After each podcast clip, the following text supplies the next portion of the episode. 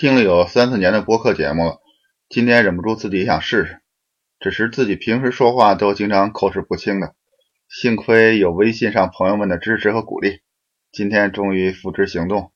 但还是信心不足，讲的不好的地方请大家多担待啊。我家呢在两千一五年年底到美国佛罗里达州奥兰多的迪士尼主题公园玩几天，就和朋友们分享一下这边的心得，方便以后去的朋友们。呃，不用花那么多时间做功课了。奥兰多的迪士尼呢，在这个奥兰多市的西南面，并不在市中心，呃，占很大的一块地方，占地大概在两万七千多英亩。呃，它呢并不是一个公园，它呢有四个公园，还有两个 water park。从机场呢到那迪士尼呢有直达的免费班车。呃，现在呢就开始讲一下这个呃从网上呃订票的。一直到玩的过程。首先呢，网上订票，网上呢在迪士尼网站上就可以买到呃，包括迪士尼的门票。住在迪士尼自己的酒店呢，方便就是方便快捷。呃，从酒店呢有班车直接到各个各个公园。呃，晚上有车呢可以回来。你不管在那个公园里玩的多晚，像 Magic Kingdom 可以玩到夜里一点，都可以有班车呢直接回到你住的酒店。所以总之来说就很方便。除了订酒店和这买门票之外呢，在那个网站上还可以订餐。呃，订餐呢有一种选择，从最开始的每天叫所谓的两个 quick service 和一个 snack，呃，和再往上一一个档次呢，就是每天一个 quick service，一个 snack，还加一个 table dinner。呃，table dinner 呢就是像呃正经餐馆一样，可以坐在里边点餐，呃，有服务员来招待你。呃，quick service 呢。呃，就像吃快餐一样，呃，就像去形式呢，有点像去麦当劳，呃，去吃饭，呃，也有座位，呃，但是实际上吃的东西其实比麦当劳、肯德基要好很多，嗯，座位呢就相当于座位就相当于比较紧张，不像这个 table dinner 呢比较舒服，呃，snack 呢，呃，实际上就是每个 snack 可能就只是一瓶矿泉水或一个冰激凌，呃，但是。呃，也很方便，因为你如果自己去园区去买呢，一瓶矿泉水也很贵，好像要四美元左右。嗯，但实际上最重要的还不是这个钱的问题。呃，因为我们去的时候是在圣诞节，不知道其他时间人有没有这么多。呃，圣诞节这段期间呢，呃，因为游客太多，所以你如果不提前买好这个 dining plan，提前能够在网上预定的话呢，嗯，就呃很难找到合适的餐馆。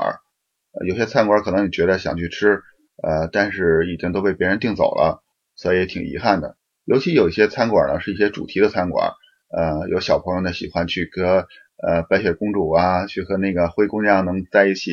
握握手啊、拍拍照啊这些，像这些餐馆就很热门。呃，如果没有提前预定呢，呃，基本上是可能做吃不上的事。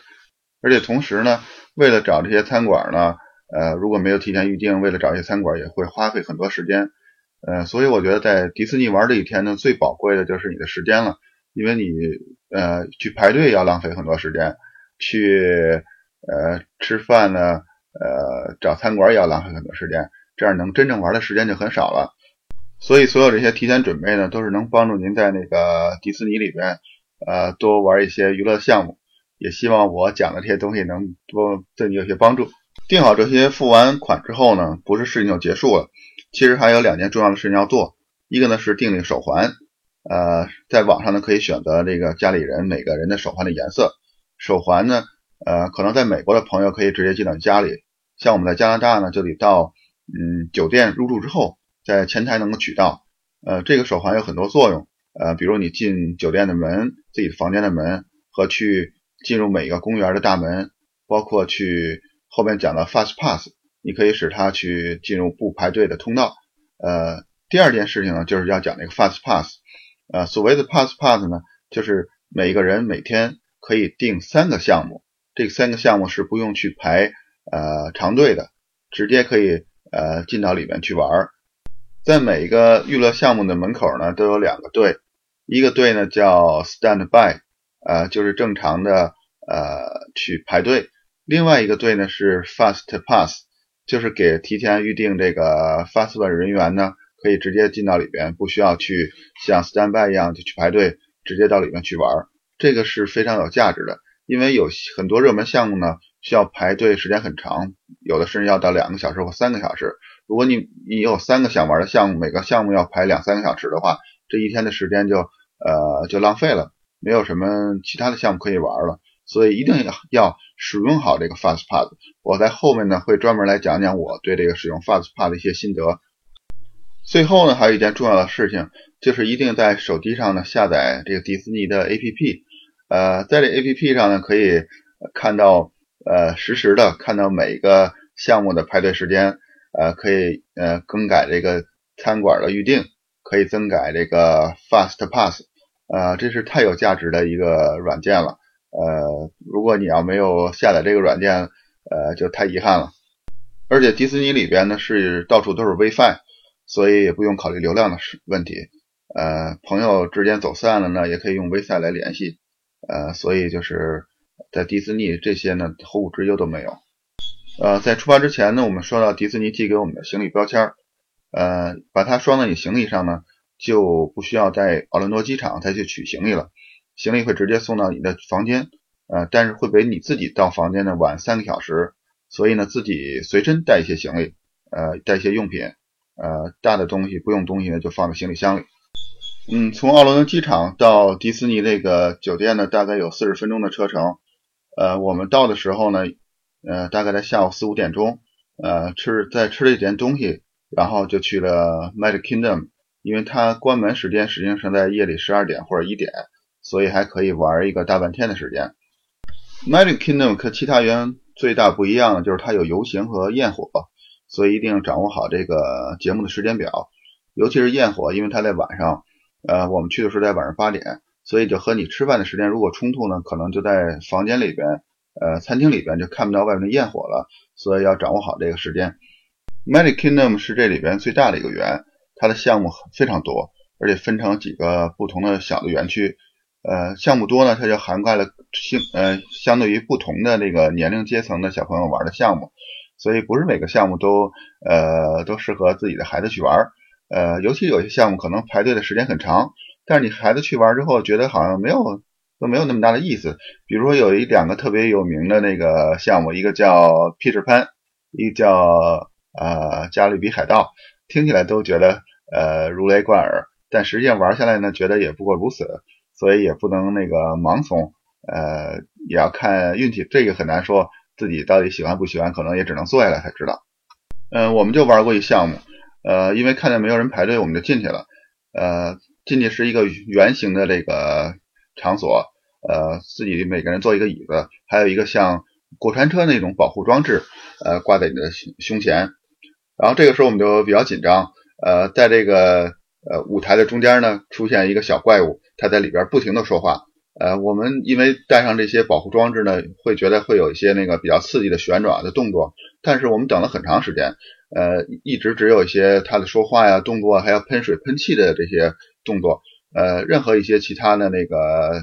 真正刺激的项目都没有，呃，直到最后灯亮了结束了，我们才发现其实有点上当受骗的感觉，呃，幸亏我们没有花任何时间在排队，但是在我们后来再一次来这个。呃，Magic Kingdom 玩的时候呢，发现这个项目前面呢，其实排了一个四十分钟的队，所以我觉得我们如果是呃在这儿排了四十分钟进去玩这个项目，呃，出来之后觉得肯定觉得这四十分钟实在是太那个冤枉了。是 Magic Kingdom 里呢也有几个比较刺激的一个项目，像有一叫 Splash Mountain，还有一个 Big Thunder Mountain Railway，呃，都还挺好玩的。呃，他们对小孩的身高有一个限制。所以去看这个项目刺激不刺激呢？也可以看这个项目对这个孩子身高的要求。然后下一个园区呢叫 Animal Kingdom，呃，好像高晓松对这个园区很推崇的。他说里边见到各种不同的动物。呃，我们家可能没有仔细看动物，就顾着去玩了。呃，这里边呢，嗯，有一个最刺激的叫 Everest，就是咱们的珠穆朗玛峰，实际上就是一个非常刺激的在雪山上的过山车。嗯，还有一个排队很多的项目是 Safaris，呃，就是坐着敞篷的卡车去模拟的非洲草原上面去看各种野生动物。呃，这个之外呢，还有一个叫 It's tough to be a bug"，不知道我说的大家能不能听明白？呃，翻译成中文呢，可能像是呃当个虫子不容易，呃，是一个虫子表演的 3D 电影，呃，这也挺好看的。实际上去了 Animal Kingdom 里边最重要的一个呃这个景观呢，是一棵非常大的大树，呃，这个 3D 电影呢就在这个树的树根底下来表演的。呃，这个 Animal Kingdom 可可能是除了 Magic Kingdom 之外的最热门的一个园区。但是它比 Magic Kingdom 就小很多，项目少很多了。我们在里边呢，呃，有一个类似于呃叫什么呃疯狂老鼠一样的游戏呢。我们喜欢那个，就玩了三次。这个是在呃 Magic Kingdom 里边很难做到了，因为它的项目太多了，你可能不想花时间再去玩重复的项目。另外就是排队的时间也比较多，也很难能够在一个项目上花那么多的时间去去玩去。第三个园区呢是 Hollywood。呃，顾名思义呢，它可能以这个电影为主题，里边也很多那个场馆呢是要坐在里边去看这个 3D 电影的。我们也看了几个，包括像这一个 Star Wars 的 3D 电影，还有一个呃 Toy Story 是有一个 3D 的游戏。呃，Toy Story 我们也排了很长时间的队，嗯，它是里边其实排队非常长的。其实我们去的已经很早了，呃，早了直接去奔 Toy Story 去，但是到那之后发现已经要排两个小时的队了。嗯，另外呢，就是有两个稍微刺激一点游戏，一个是叫 Hollywood Tower Hotel，这是一个很明显的建筑，看起来像一个二十层楼高的这个酒店，但实际上它是一个呃上上下下的那种呃忽上忽下，有这种失严重失重感觉的这种电梯式的游戏，所以它很好玩。呃，另外有一过山车的游戏叫 Rock and Roller，呃，是一个非常呃急速的。在黑暗当中的这种过山车游戏，这也很很好玩。然后另外我们看了一个印第安纳琼斯的表演，呃，这个也是呃像我这种印第安斯印第安纳琼斯三部曲的狂热爱好者的一个非常满足的项目。呃，除了之外呢，晚上还有一个焰火表演，在一个湖中的小山上面，呃，有 Mini Mouse 的表演。我们坐在那个湖的外圈的这个呃长椅上，呃，也很享受的一个晚上。嗯，另外有一点特别的是呢，它有一个竟然有一个迪斯科舞厅，这个舞厅呢是专门给小朋友准备的，所有放在屏幕上呢也是以迪士尼为主题，小朋友可以在里边做这个呃迪士尼的不是迪士尼这个迪厅的跳舞，这是让我觉得很很特别的一点地方。呃，第四个旋梯呢叫 Epcot，它实际上内部又分成两个圆。前面一个圆呢是这个游戏项目，我最喜欢的是叫 Sorry，。我的这个英语实在是不知道发音好不好，大家只能根据我的发音再去那个展开想象，去找到那个从公园的介绍上再找到相应的对应的项目。它呢就是把你呢呃人人呢吊在半空当中，前面是一个大的屏幕，模拟在飞翔的感觉，这是我非常喜欢的一个呃一个项目，可能也是我里边唯一喜欢一个。另外呢是。呃，有一个像登月的一个模拟的一个游戏，嗯，还有一个是叫 Test Track，我没有做上这个呃这个项目，这个项目呢是就像呃试车一样，呃，你坐在一辆车里边来模拟车的加速啊、刹车呀各种项目。我们其实想玩这个项目，但是因为排队排了一个小时之后，突然呃通知我们这个这个设备出现了问题，呃不能继续了，让所有人都离开。这个时候呃其实我们。呃，我相信所有排队人都不开心，包括在前面已经比我们排时间更长的人，但是大家还是比较安静的，一个一个的退场了，所以这个大家的还是呃挺有这个克制和对这个迪士尼的谅解的。我觉得另外一方面可能就是因为迪士尼在各个方面安排的都比较好，所以偶尔出现这次项目呢，大家还可以认嗯能够原谅他们。嗯，除了这个之外，后边一个园区有点像世博会，呃。每个场馆就是一个国家的自己的展览的那个，相当于一个博物馆或者展览馆，呃，同时有一个餐厅，呃，这个呃就看个人喜好了。我们有没有真正花很多时间在里面？呃，现在四个场馆都介绍完了之后呢，我来讲一下那个 Fast Pass 使用和我们的心得。第一呢，Fast Pass 呢不要定太早的项目，因为这个时候你去到园区的时候，你可能去的很早。这个项目排队的人还不多，所以你这样呢，你的 Fast Pass 就浪费了呃。另外呢，不要订很晚的项目，因为这个 Fast Pass 呢，它是呃每个人有三个，但是当你三个都用完了之后呢，可以找到一个固定的一个呃一个服务的点，它可以再给你增加一个第四个项目，你还可以用第四个项目。如果你把前第前三个项目都定的很晚的话，你三个项目还没有用完，就没有时间再用第四个项目了，这就是一种浪费了。我们呃玩了几天，呃有两天呢都能够用到第四个项目。呃，另外呢就是一定要考虑你定项目的这个地点和你餐厅的地点，呃每个园区都不小，如果你在这个呃这个玩的地方和这个吃饭之间呢走来走去的也会浪费时间，而且这几天都玩的挺累，所以真的要走来走去的还是挺辛苦的。另外呢，呃，还有一点我发现就是，呃，如果你定好了一个 fast pass，当你走到这个景点这个呃玩的项的时候呢，你发现它在呃 stand by 那条队，就是普通排队的那条队呢是的排队时间很短，比如只有五分钟、十分钟。这个时候呢，你千万不要用你的这个 fast pass，你如果用它呢，就相当于浪费了。所以呢，我建议呢，就直接走到 stand by 那儿去走正常的排队，同时把你的通过你手机呢，把你的 fast pass 改成另外一个一个项目。嗯，从这个呃手机的 APP 上就可以看到这个排队的时间，但是这个排队的时间的长短呀，其实跟这个项目是否对你有兴趣是两码事。有的时候我就发现一些呃项目呢排队时间很长，像 Peter Pan 或者是呃加勒比海盗，排队时间很长，但实际上去玩起来呢又没有那么多的呃乐趣。所以来说呃也可能有些项目是一个呃很对你来说很无聊的项目，但是。有些那个不同年龄的孩子可能喜欢去玩，所以千万不要以这个排队时间呢作为唯一的选择标准。呃，这些呢就是我这个对 FastPass 的一些那个呃经验。呃，但是总的来说呢，没有一个特别完美的这个策略能够使你呃使用的最好。所以可能前两天呃，如果你在那玩三四天的话，或者五天的话，前两天呢可能会积累一些经验，到第四天、第五天呢，这个 FastPass 就会使用的越来越好了。走完迪士尼之后呢，再讲一下在奥兰多附近的另外一个公园，呃，Legoland。嗯，好像没有小朋友不喜欢那个乐高游戏的。但是这个乐高呃乐园呢，跟迪士尼乐园有一个很大的不同呢，就是它很小，它可以从乐高乐园呢相对比较小，所以当你做一些项目，比如像过山车呀这些项目的时候，你可以看到呃公园外边的景观，比如马路啊、汽车呀。这个时候给你的感觉就是你没有从这个。呃，社会的这个世俗当中脱离出来。当然，在迪士尼呢，它是一个非常大的区域，呃，它叫 Magic Kingdom，叫 Animal Kingdom。你自己感觉自己真正在一个 Kingdom 里面，你忘掉了你的工作，忘掉你的呃生活当中其他的事情，你在享受在这里边，呃，它所营造的这个氛围里边。在那乐高里边就就没有这种气氛。同时，因为它可能项目不刺激，所以我家人可能也不是特别的呃喜欢所有的项目。呃，总之来说呢，它的时间来说比较充裕，呃，里边有些卖乐高玩具的，但是价格也不优惠，所以看你自己愿不愿意在这里买。总的来说呢，乐高乐园就看你对这个乐高游戏的忠诚度，决定你是否值得去的去那玩。同时，就是孩子的年龄，如果孩子年龄偏大的话，可能并不特别享受在里边。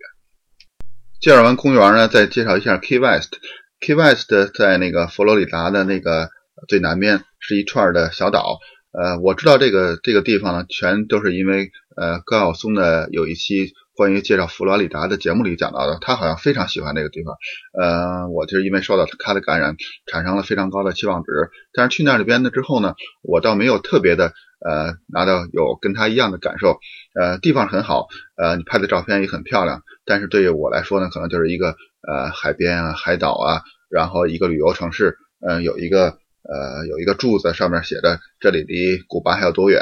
如果是喜欢这个海上项目的朋友们呢，去玩还是挺挺好的，有潜水，还有去玩那个 jet ski 的，呃，